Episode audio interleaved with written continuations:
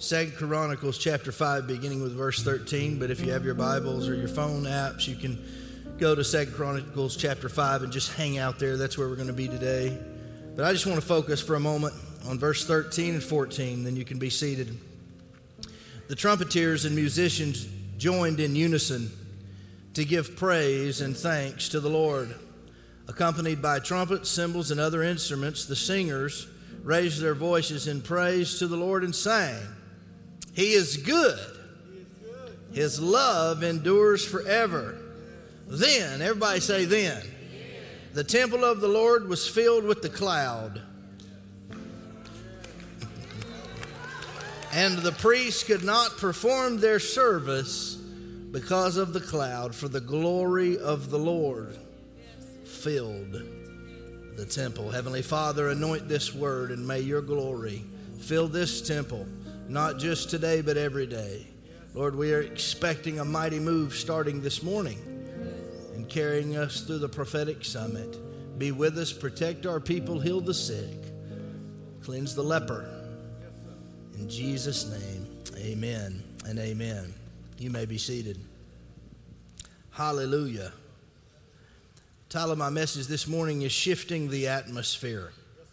Shifting the Atmosphere. One of my favorite things to study is the transition between King David and his son Solomon because many prophetic words in my life have been about that very transition. On more than one occasion in my life, trusted prophets have said, Your father is David, he's a man of war, you are a man of Solomon. At first, that scared me because I thought they were prophesying a thousand wives into my life, and uh, I'm doing well to keep one happy. Uh, but uh, spiritually, what that means is you get to reign because your father was one that was willing to be bloodied. And so I stand in the midst of that prophetic word. And in this passage of scripture today, in 2 Chronicles chapter 5, a prophecy has been fulfilled. Solomon has completed the temple. It was prophesied to his father and even by his father that he would be the one that would build the temple, even though David fought for it, Solomon would get to, to build it and the temple is finished. And Solomon alerts the people of the nation and all the Levites and the priests to make their way to this newly built, relaunched temple and to be in their spot at the right place in the right time, doing what they were called to do and expecting God to move in a powerful way. Solomon has the foresight and the wherewithal to bring the different furniture pieces from the tabernacle and different things that were of importance during his father's day to this dedication. And he has done that, and everybody is at the right place at the right time. The ark is there. Although it's not the original ark, there are a few things missing, which I find it very interesting. When they dedicate the temple, you have the two tablets that represent covenant where God showed up to Moses, but what is missing is the golden pot of manna and also Aaron's budding rod. It's not in the ark when this temple is dedicated. The Bible doesn't say much about that.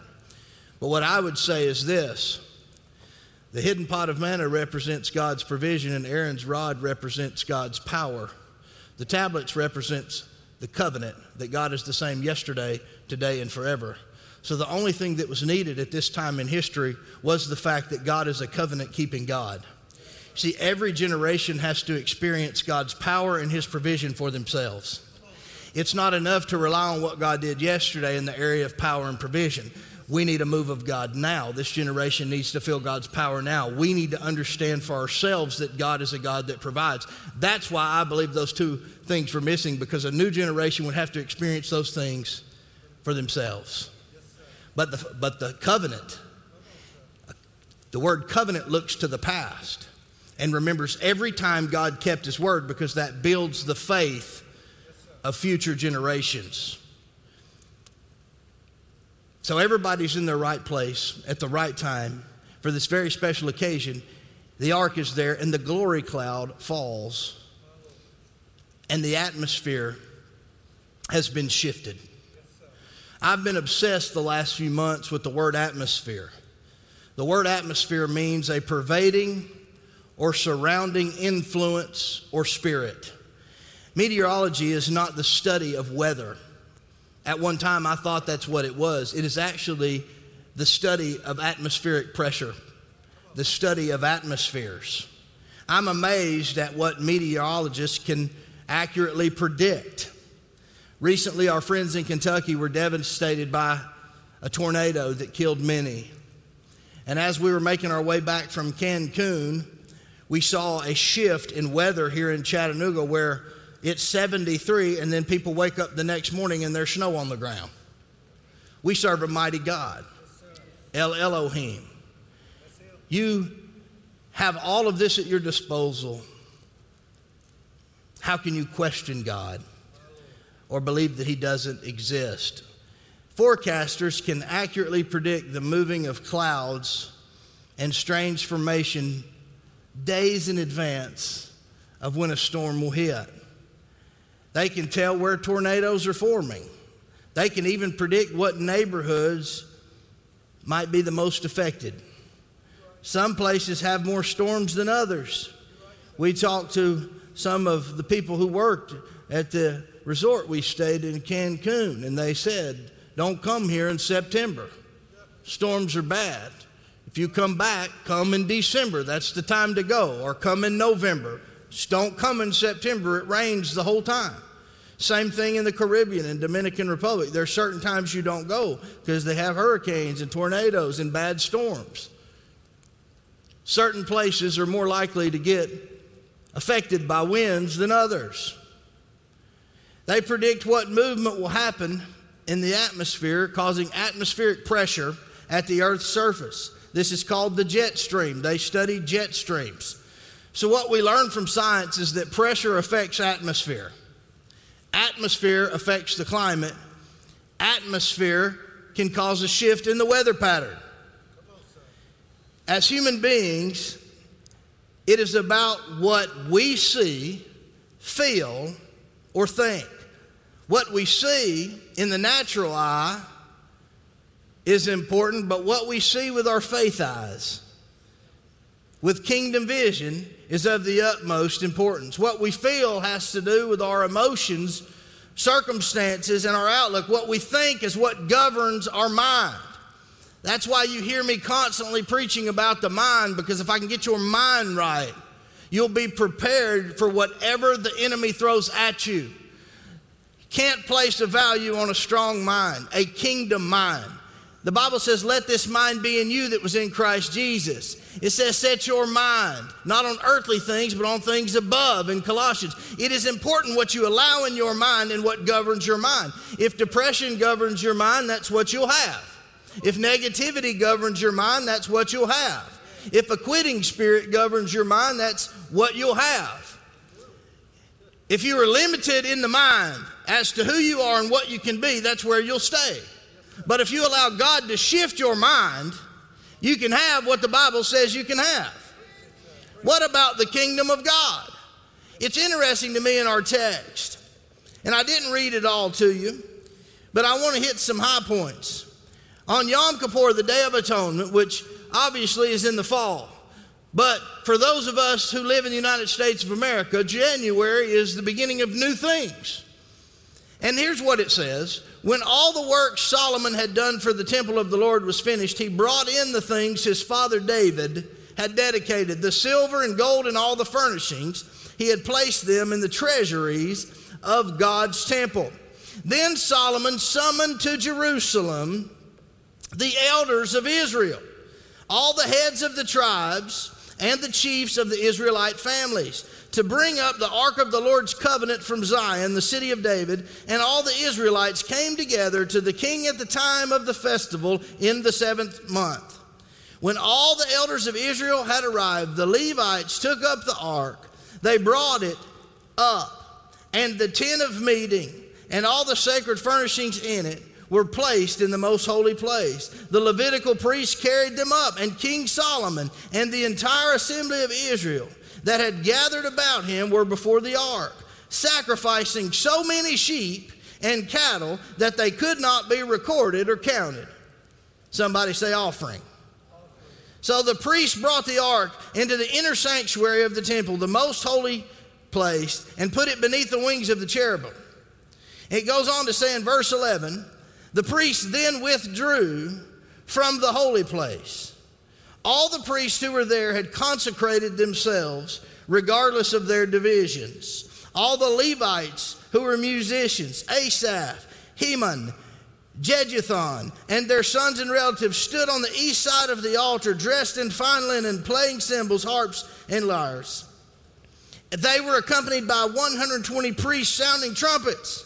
The trumpeters and musicians joined in unison to give praise and thanks to the Lord, accompanied by trumpets, cymbals, and other instruments. The singers raised their voices in praise to the Lord and sang again, He is good, His love endures forever. Then the temple of the Lord was filled with the cloud, and the priests could not perform their service because of the cloud, for the glory of the Lord filled the temple of God. This was the same cloud that covered Israel in the wilderness. This was the same cloud that God spoke from to Moses and the people of Israel in Exodus. It's the same cloud that stood by the tabernacle as they were waiting to enter into their promised land. This was the same cloud in Ezekiel's vision. It was the same cloud that came upon a young teenage girl and said, You will give birth to a Messiah. It was the same cloud that was at the transfiguration of Jesus. It was the same cloud when he ascended on high and said, I'll not leave you orphans. And it will be the same cloud, according to Revelation chapter 1, verse 7, that will be present when Jesus comes back,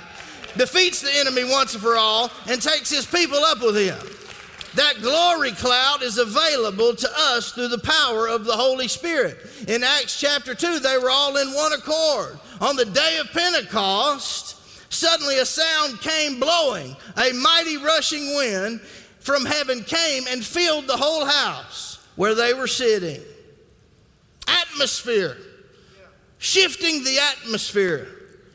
I was saddened, like many of you, at the passing of Sidney Poitier, the famous African American actor that pioneered change in our country. And I was listening to past interviews from Sidney over the weekend, and they kept act, asking him this question why you? How, how did you change the culture? How, how were you the first African American to win a, an Oscar and a Grammy? How, how were you able to change people with your gift of acting? And Sidney Poitier said something that, with this message on my heart, just kept shaking me. He said, Well, I was the right person at the right place at the right time, and the culture was ready for a change. Oh, my friend. I can't emphasize enough how important being where you are supposed to be at the right time will position you for God's favor, position you for your destiny.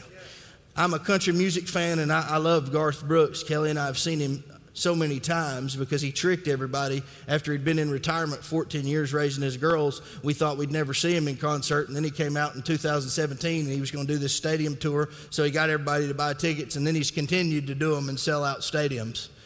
But I, I'm interested to learn the backstory of Garth's journey from Oklahoma to Nashville. The first time he went to Nashville, he went 24 hours people from Oklahoma had put up enough money because they believed in Garth so much in his gift. They raised the money to send him to Nashville to chase his dream. And when he got to Nashville, he was so intimidated, he turned around home. He quit on his dream. And he thought the people that had given him the money would be so mad at him. And he said the, the primary investor of his dream, he finally ran into him after he'd hid from him a month. And he said that investor looked at him and said, I understand that, but when are you going back? And so he went back to Nashville. Things didn't happen immediately. He worked the bar rooms and, and played wherever he could play. He was turned down by seven record labels. Seven record labels. The man that agreed to manage Garth took a second on his house to start his own company because he believed in Garth, but they had no sign of success ahead of them. After being turned down by seven record companies, he was the seventh act at the Bluebird Cafe one night. The top acts, the first, second, and third, were reserved for people who actually had potential to get a record deal. And so he was picked seventh that night because they didn't think he had anyone there to hear him sing. Well, just so happened the person who was singing second was late in traffic. So they moved Garth from seventh to second. And he did what Garth does connected. And there was a man in the audience from Capitol Records who had turned him down, who looked to his manager and said, I think we've made a mistake. And the rest is history. The number one solo artist of all genres of all times, Garth Brooks. What are you trying to tell us? Number one, be there. Be there. He could have been in his apartment with his wife and baby crying as a failure, given up, defeated, that he was seventh on the list at the Bluebird Cafe, that seven record labels had turned him down. But no, he was in the right place at the right time, and God's favor came upon him. Same thing when we talk about the dedication of the newly built temple by Solomon.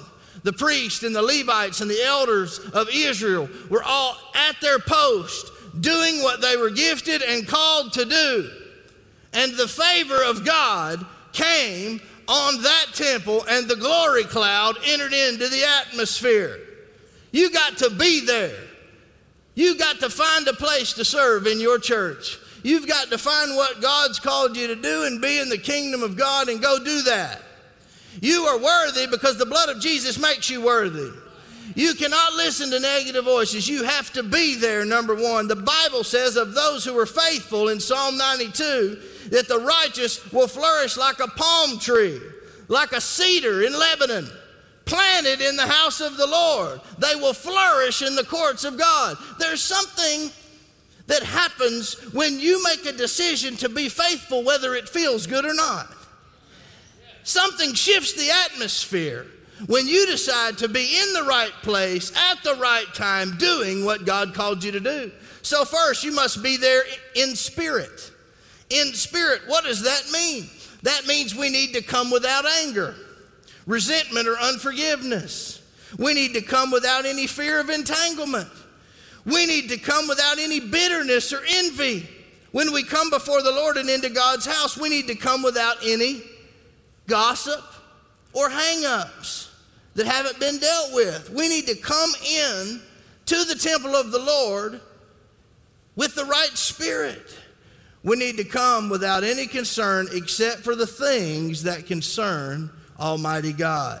So we must be there, number one, in spirit, number two, in service. Everybody say in service. In the text, it says the people in the sanctuary begin to praise God and lift his name. They were determined to be an effective church family, to be together. This takes effort, teaching, and training and unity. Less than 25% of people in many churches faithfully support their church with tithes and offerings on a consistent basis. Fewer than 25% serve the church with their time and their talent. The church serves a multifold purpose in the kingdom of God. Not only are we to spread the gospel of Jesus Christ, we ought to be helping people. We ought to be helping people. In other words, everybody has something they can do that they were called to do. In order for the church to help people, the church must have resources to do so. Money is just one thing. Your time and your talent, those things matter to God. And you can put those things to use in the kingdom of God. There must be an atmosphere of unified service in the kingdom of God. Every time the doors open, it's a can't miss opportunity. Everybody say that. Can't miss. It's a can't miss opportunity. It's not just something you attend, it's something you serve if you're saved. So let me ask you this Have you found a place in God's church? Have you found a place to serve? Christian, what area are you serving? You must be in the right place at the right time, doing what God has called and gifted you to do. So we must be there in spirit, in service, third, in song. I tell you, if you don't like to worship, heaven is going to be a problem for you. We've got to shift you. And I know some of you are like me. I'll be honest, I'm a word guy. And over the years, I've had to change and become a worshiper because I just want to get to the message. I like preaching, man. I can listen to preaching till I bore Kelly to death. I love preaching, man. I've always loved preaching. I get the most out of preaching. But worship is what moves God's heart. It's what brings intimacy. It's what brings the glory cloud into our atmosphere. And we must be worshipers of the King of all kings. It says, as the people praised God, the house was filled with a cloud. They entered in with the spirit of worship, and here's the key they expected God to show up. They expected God to show up. In their excellence, in their attendance, in their mindset, I mean, they expected God to move. They did not come in to simply see their friends. They didn't come in to check off the dedication box. We've dedicated the new building. They came to worship and serve at their place. We should be expecting the Lord of glory to fill this place every time we show up. It ought to be a can't miss opportunity. We've got to lift up our voices and praise the King of all kings. He is worthy to be praised. We got to be there in spirit. We got to be there, my friend, in service, in song. Oh, and finally, in spite of your pain. It's hard for me to tell this story, and I've never told it here, and I'm going to embarrass her, and she's going to be mad at me for a week. I'll never forget when Sue Adcock, who's a partner with me and a second mother to me, lost her daughter tragically. Just graduated MTSU, always made better grades than her brother and I did. Did everything right, about to be married, house, wonderful job. Catches a rare disease, a disease, in fact, is very similar to what we call COVID now. And I, I had to preach that funeral one of the hardest funerals I've done to date. And I can remember for the first year after Ashley died, we'd be ministering, and Sue would come down and she would say, I hurt. I don't want to be here. I don't feel like being here, but I'm here. But I'm here. That has stuck with me, Sue, for years because I don't know if I could be here if I went through what you did. But you moved me because she said, You know, I don't feel it. I'm hurt, but I'm here because I'm a person of faith. Uh, sometimes you got to be there in spite of your pain. Sometimes you got to show up when you don't feel like it. Sometimes you got to show up when you might even be mad at God.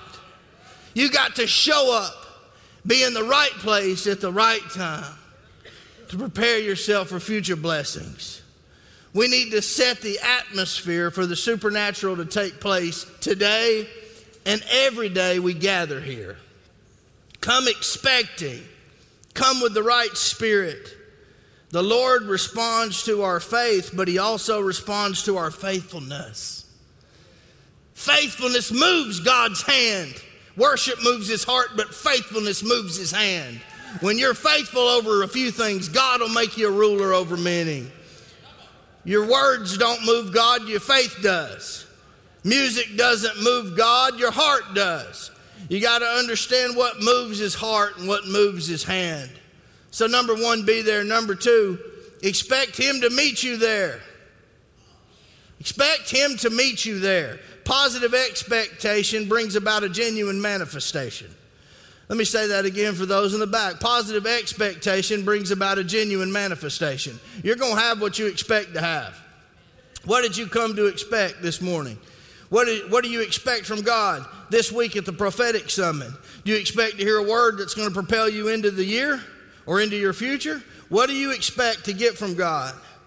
Did you come expecting the Lord to show up? You expect God to move on your behalf? Do you expect to feel the presence of the Lord when you come to church? Do you expect God to deliver your lost loved ones?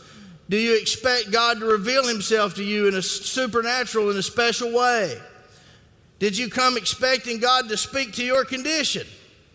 Did you come expecting God to set you free, deliver you, or heal you? What did you come expecting God to do? You have to have the right expectation if you want the glory cloud in your life. If you want the Holy Ghost to move in your life, if you want God to move on your behalf, you have to have the right expectation. Number three, we got to set the atmosphere. Everybody say that with me. Set the atmosphere. It's important. How do we do that? There is a supernatural element that is set into motion when people of faith expect something extraordinary to happen. God will respond to a people who believe that He is and that He is a rewarder of those who diligently seek Him. Seek means to pursue passionately. If you want God, you got to seek Him. If you want a mantle, you got to pursue it. More on that Saturday night. You want something, you got to go after it. It's not going to hit you on top of the head, fall from the sky. You've got to pursue what it is you want. You've got to set the atmosphere. You enter in with no limitations. You set the atmosphere in motion. You shift the atmosphere, like the woman with the alabaster box. When she poured that oil on Jesus and she gave her best, she shifted the atmosphere. And even though the disciples didn't get it because they partnered with the wrong word instead of partnering with this experience, heaven got it. She got it. And most importantly, Jesus got it. Rahab was a woman of the night, but God used her. And she's mentioned in the Faith Hall of Fame. Paul persecuted the church, murdered Christians, but God used him. David committed the worst of sins, lost a child because of it, but then God gave him Solomon who would finish the temple.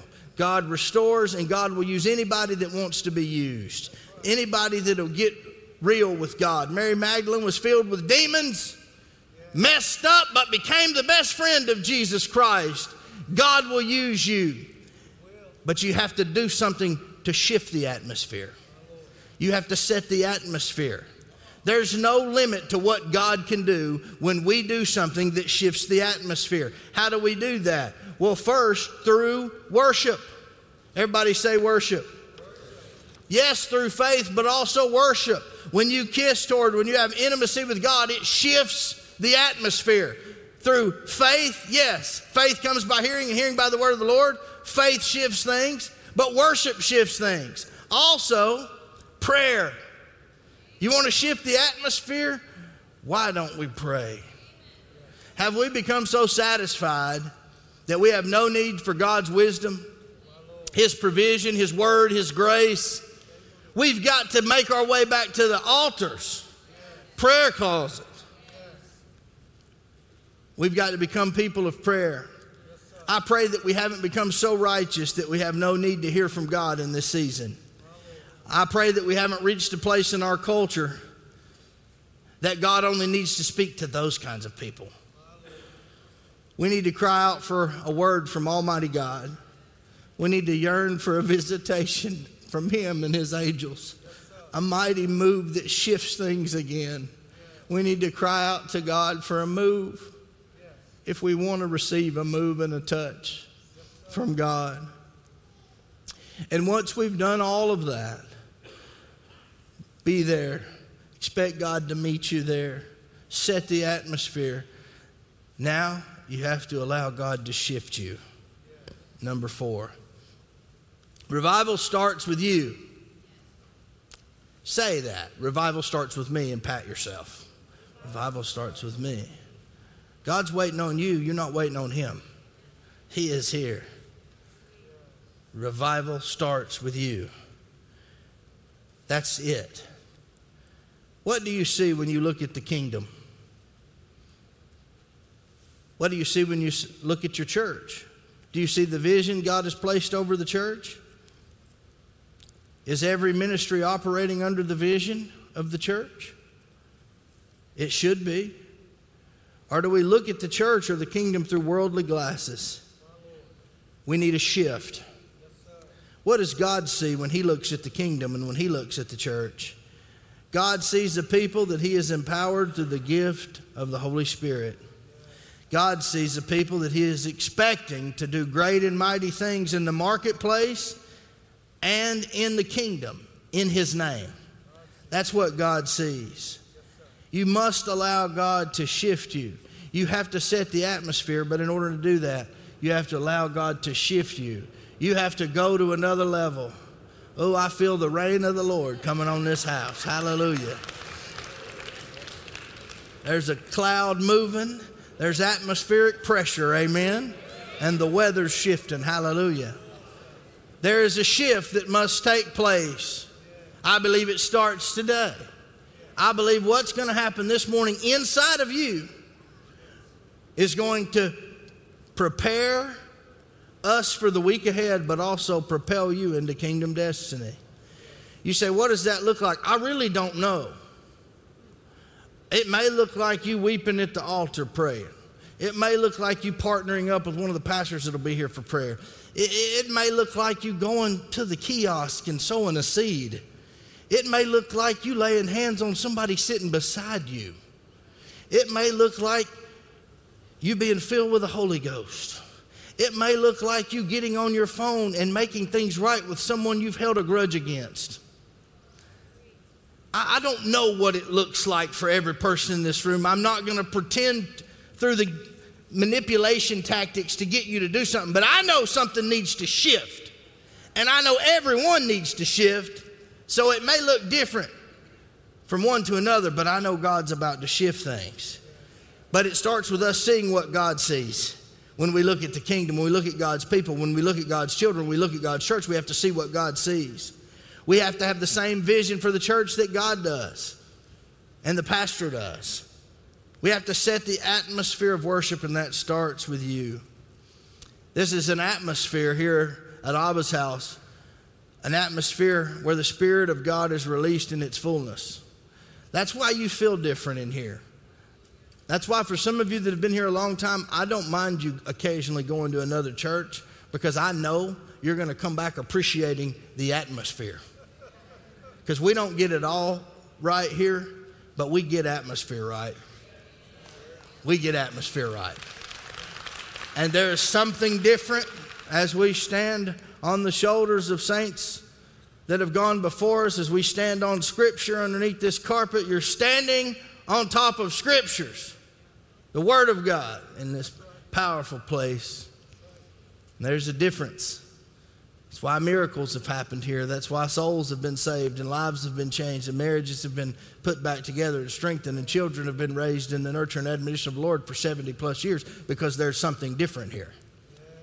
This is not about a man, it's about a king. That's what God sees. And it starts with you. If you need to be saved this morning, you have to allow God to shift you. What does it mean to be saved? It means you get to a place where you accept God's free gift of grace, admit that you're a sinner, and ask Him to come into your heart. Once and for all. Just say, Lord, I'm a sinner in need of a Savior. I believe you died for my sins. Come into my heart and save me. But that's going to require a shift on your part. If you need healing this morning, take a faith chance, allow somebody to pray for you. Somebody say shift. If you need to forgive someone, allow God to shift you. If you aren't serving at your right place, come on, somebody. If you're not serving, allow God to shift you. Allow God to shift you in the area of confidence and conviction. Maybe you don't have the confidence to serve. Start somewhere. If you've never been to a prophetic release, and you're nervous about this week, allow God to shift you. Show up Thursday night, just see what God wants to do. I promise you, you're going to get a word that's going to mess you up in a good way. The key is don't stay where you are. Be an atmosphere changer, not a spiritual hindrance. See, when that precious woman dumped that oil on Jesus. Judas chose to be a hindrance. She chose to be an atmosphere changer and a kingdom shaker. That choice is yours this morning. What are you going to do? Who are you going to be? And what are you going to believe God for? Would you stand on your feet? I'm going to have some pastors come down front. I believe Pastor Ken has chosen a few of you to come down and help us this morning. If you would, you just come down to the front. And I've asked them to be available if you need to be saved. If you want to join the church, they'll take you over to next steps. But if you need to bypass them and come behind them and make an altar out of this place, they'll move. And just tell them, I'm good. I just need to get to the altar. If you need partnership, they're there to pray with you, to lead you to the Lord, pray for your healing, whatever it may be. They'll do it. But maybe you don't need that. Maybe you need to come by them and just lay here and weep for a while. This team's got worship. We're going to worship God because we know that shifts the atmosphere. So that's the first thing we want to do. If you prayed to receive Christ or you need healing, you need ministry, that's the first thing we want to do. Second thing we want you to do is we want you to enter into a time of prayer for this week. But first things first. Can we start right here? If you need ministry, if you need a shift, would you make your way to the altar this morning? Heavenly Father, I anoint and ordain this time. I've been obedient to what you said. Lord, we are demanding and expecting a shift. We expect it, we believe it, and we know you're the God of it. So, Lord, shift us where we need to be shifted. Move us where we need to be moved. I declare boldness, Holy Ghost anointing, change in thinking, miracle working power, devil defeating words being released in the atmosphere, new destinies being unveiled, new life in Jesus Christ being made manifest. If you need ministry, you come now before we enter into prayer.